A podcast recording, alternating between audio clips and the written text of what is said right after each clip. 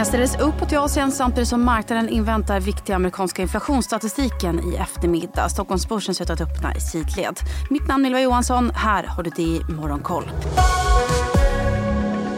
Och vi börjar i Tokyo där börsen handlas i sidled. Samtidigt så stärks yenen mot flera valutor efter att en Bank of Japan-ledamot sagt att centralbanken bör överväga att lämna den ultrarätta penningpolitiken och minusräntan bakom sig.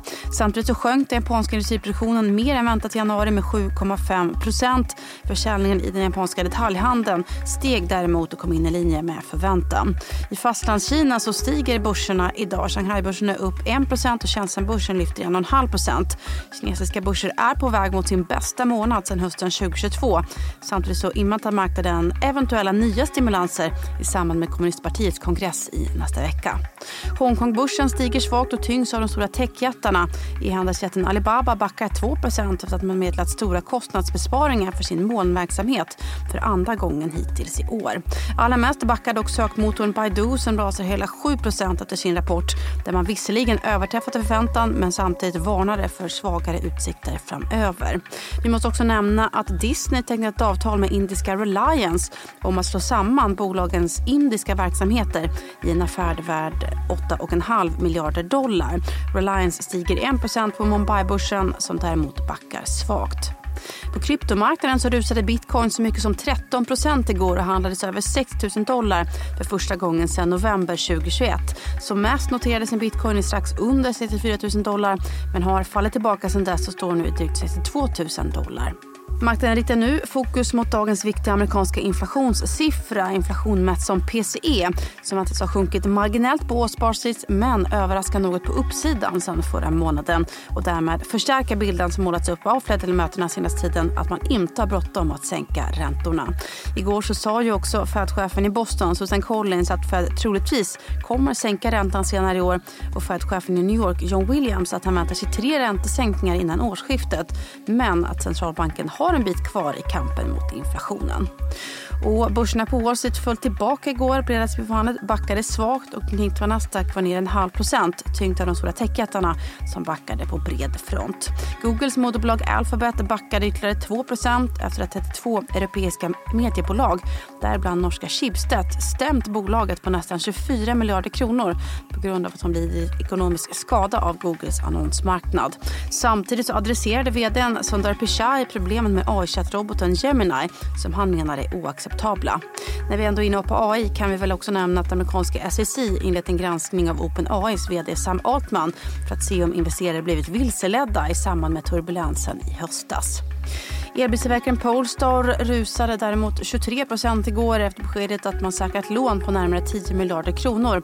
Man sköt dock upp rapporten som skulle ha släppts idag. Sent igår kväll kom också besked att amerikanska spelutvecklaren Electronic Arts planerar att säga upp 5% av personalstyrkan motsvarande 670 anställda som en del i sitt kostnadsbesparingsprogram. Samtidigt så avvecklar man flera spelprojekt. Och så har ledarna i den amerikanska kongressen återigen kommit överens om ett avtal som undviker en delvis nedstängning av statsapparaten. Igår så meddelade också Republikanernas mångårige minoritetsledare i senaten, Mitch McConnell, att man kommer avgå i november efter 17 år på posten. När vi ändå är inne på politik så har ytterligare en lokal domare, denna gång i Illinois, beslutat att Donald Trump inte kan stå på delstatens valsedlar på grund av stormningen av Kapitolium. Och så till Sverige och nyheten att danska affiliatebolaget Better Collective som är noterat på Stockholmsbörsen tagit in 1,6 miljarder kronor i en nyemission utan rabatt. Pengar man bland annat ska använda till förvärv.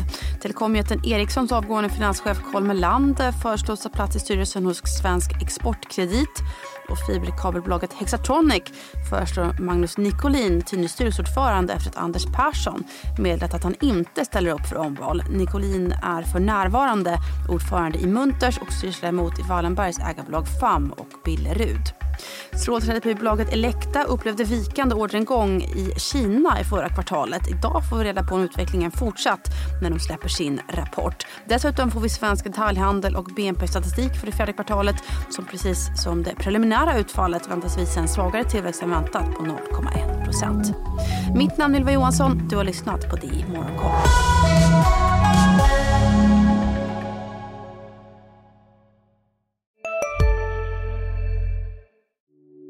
Hej, Ulf Kristersson här. På många sätt är det en mörk tid vi lever i. Men nu tar vi ett stort steg för att göra Sverige till en tryggare och säkrare plats. Sverige är nu medlem i Nato. En för alla, alla för en. Där det finns ett samhälle, där finns det brott. Krimrummet är podden som tar brottsligheten på allvar. Jag bjuder in landets ledande experter och tar upp aktuella rättegångsfall för att begripliggöra den kriminalitet som kryper allt närmare. Du, alltså, du kan knäcka ett eller några gäng, men det kommer komma nya och så kan vi knäcka dem sen. Men att du ska knäcka allt forever, det kommer aldrig ske. Det är infinite gain. Lyssna på Krimrummet, en podd från Expressen med mig Kim Malmgren.